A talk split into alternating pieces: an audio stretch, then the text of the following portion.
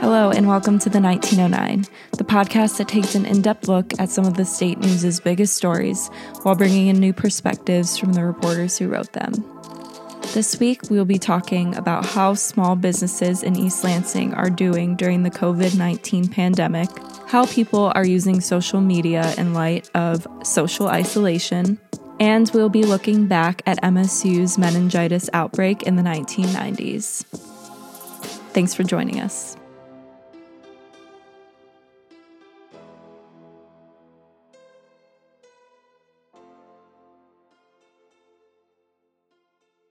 I am here with student government reporter Wendy Guzman. Thanks for being here. Hi, thank you for having me. So, can you talk a little bit about your story that was in our most recent print edition?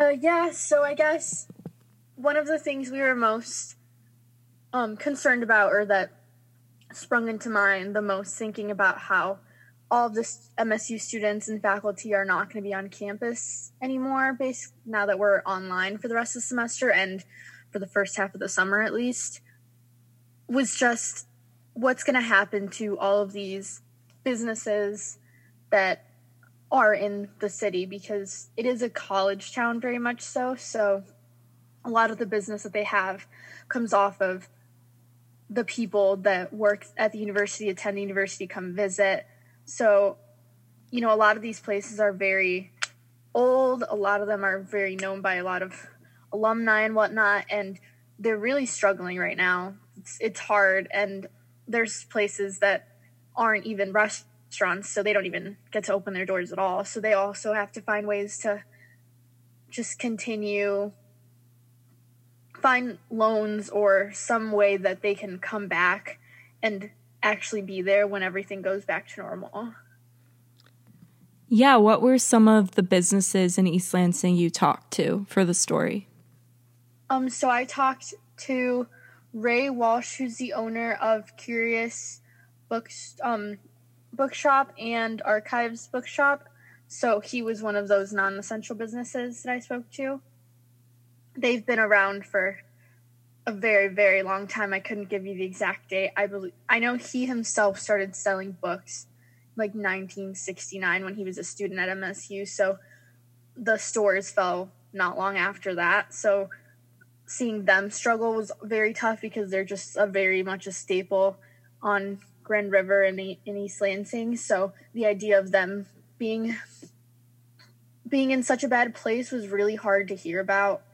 I know he has like a GoFundMe and such, and like it's it's really heartbreaking. And then I also spoke to a more newer business. So there's um Groovy Donuts in East Lansing. They're only about four years old, I think their location has been there and they're very much struggling as well. They had to lay off a bunch of their bakers. Their owners are the ones pretty much doing all the baking aside from one other person. So they've really had to limit their interaction. They're only open like three days a week for a couple hours, just as long as they trying to do as much as they can to not have to close. Yeah, what were some of the concerns of these businesses in moving forward when things hopefully soon kind of go back to normal? I think their biggest concern was just not knowing, even when it does happen, like how will it happen? Who else is going to be left? And then just trying to figure out ways for them to be able to be one of the ones that are left when they get back because there's just a lot of uncertainty and there's not very much planning they can do. So it's all just kind of going at it and hoping that it'll be enough and it'll keep them lasting long enough until whenever it's over. Yeah, is there anything else that was interesting that any of the businesses talked about or anything that you came across in your reporting that kind of stood out to you? Um, I think that a lot of times when we see a storefront and whatnot, people just go and do their business and that's whatnot. But it does, these businesses have owners, people that have put hours and so much money and just effort, as well as like love into what they're doing and what they're providing for the people in East Lansing. So it's really, really sad to see that they're struggling very, very badly and I hope that, you know, the majority of the businesses can find a way to come back from this after. Yeah, thank you so much for being here, Wendy. Yeah, thank you for having me.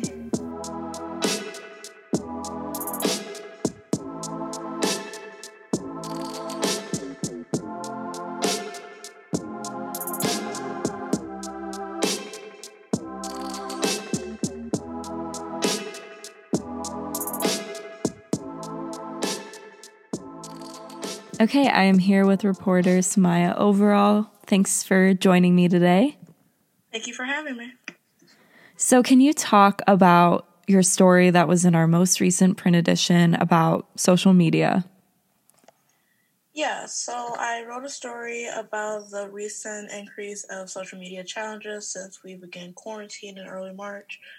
Um, they've increased over Instagram and Facebook mainly because of students and young adults feeling that isolation and obviously social media is a way for us to connect with each other. So using these challenges are just fun ways to remind us that we're all in this together and that um and that we are still connected even though we can't see each other face to face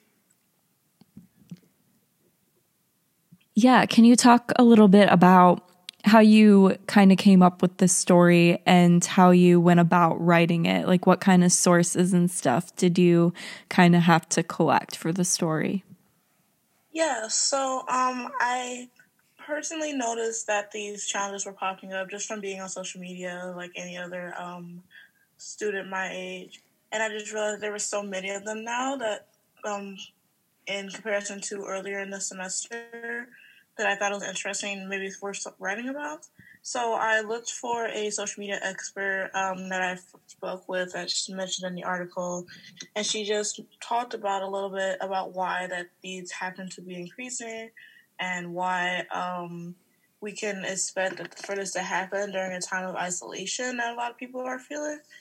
Um, I also spoke with two students. One student absolutely hated um, the social media challenges, he felt that they were um, not useful, that they were more of a waste of time, and that if you wanted to connect with your friends, you should do it in a more um, authentic way, I guess.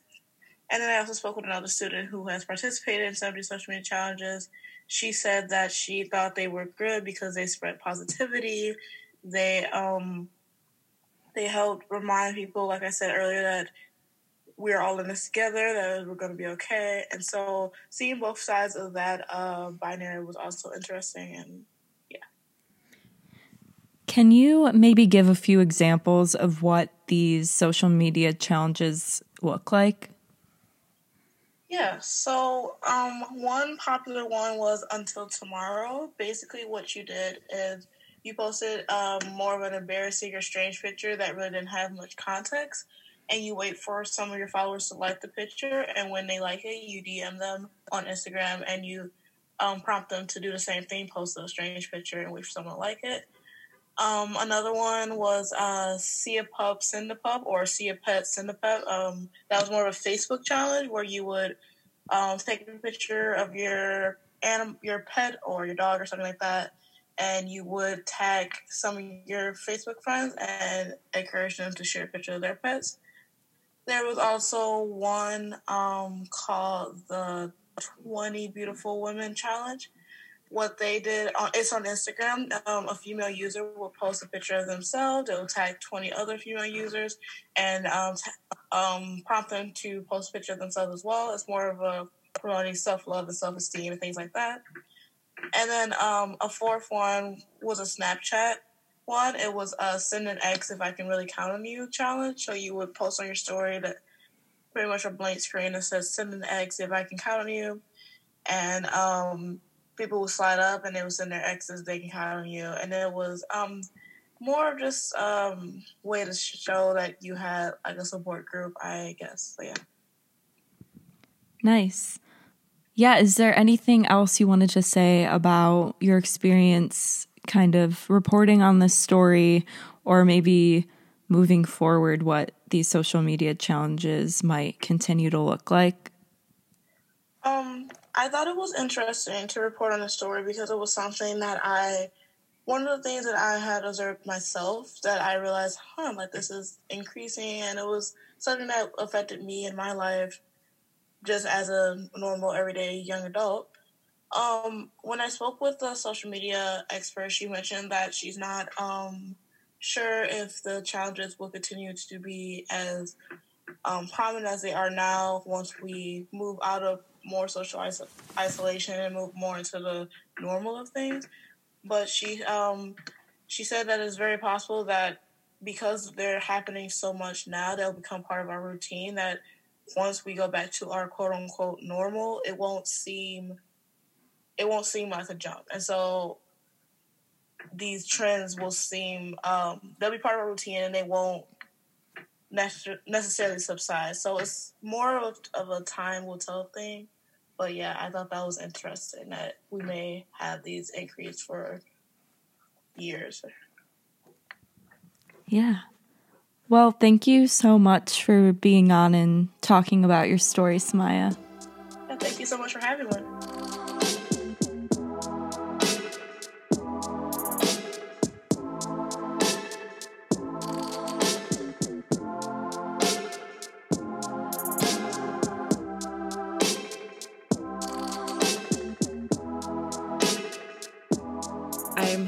Here with academics reporter Karly Graham. Thanks for being here. Thank you for having me. All right, so can you talk a little bit about your story that was in our most recent print edition? So, I wrote about the 1999 meningitis outbreak that hit MSU. Um, it was a story that I was a little bit interested in because someone had mentioned it to me and told me that they thought it would be interesting. And I was like, yeah, I agree. So I went ahead and looked through the state news archives to try to find out who actually wrote it and um, trying to find people to talk to was a little bit difficult because Elizabeth Hardy, who is now, or who was at the time Elizabeth Vanden Boom, obviously changed her last name after she got married. So trying to track her down took me a while, but I still think it was an interesting story, and I'm glad I got to put that out there. Yeah, what are some of the things that she said about her experience on reporting about that? Um, one of the things that she said was that um, she thought that students were taking it very seriously, which I thought was interesting because I don't necessarily think students currently are taking COVID 19 as seriously as it is and to know that 2,300 people showed up to get vaccinated when there was a meningitis outbreak was kind of interesting. And I don't know if it was just that it was too close to home or anything like that, um, because they actually had it happen in Wilson Hall, I believe, when a band member had it. But I don't know. I, I think it was really interesting to me that people were taking it as seriously as they were. And I also think that it's interesting just the differences in reaction between how people reacted to meningitis in the 90s compared to COVID 19 in 2020 because they're obviously very different situations, but they are outbreaks that are kind of close to home. So I think it's it was interesting for me. Yeah, did she talk about any of the potential similarities between the outbreaks the meningitis one and the one that we're seeing right now? Yeah, I did ask her if she saw any similarities between the two, and she said not really because they're such different scales. And obviously, people's reactions are different, and people like how people are handling it is a lot different. So, like, one of the questions I asked was like, how would people react if they had to do anything remotely or try to do any of their homework online and stuff? And she's like well that wasn't a situation. Like not every student had laptops in their rooms or computers in their rooms. Like it's much easier for us currently to be able to transition into this new type of learning and not have everything be completely disrupted even though it kind of feels like it is sometimes Yeah. Is there anything else you wanted to say about this story? Um, I need to like think about what I wrote. I, I think it's cool that for this story I got to do a little bit of digging through the archives because I definitely haven't done or like spent enough time actually doing that. And I think it's kind of cool to know that in however many years, people are going to be looking back at our current reporting on COVID 19 and how we handled it when there's probably going to be something else a little bit big happen. So I don't know. I think that was something that I really enjoyed doing and would like to do more of. Awesome. Well, thank you so much for being on today. Thank you for having me.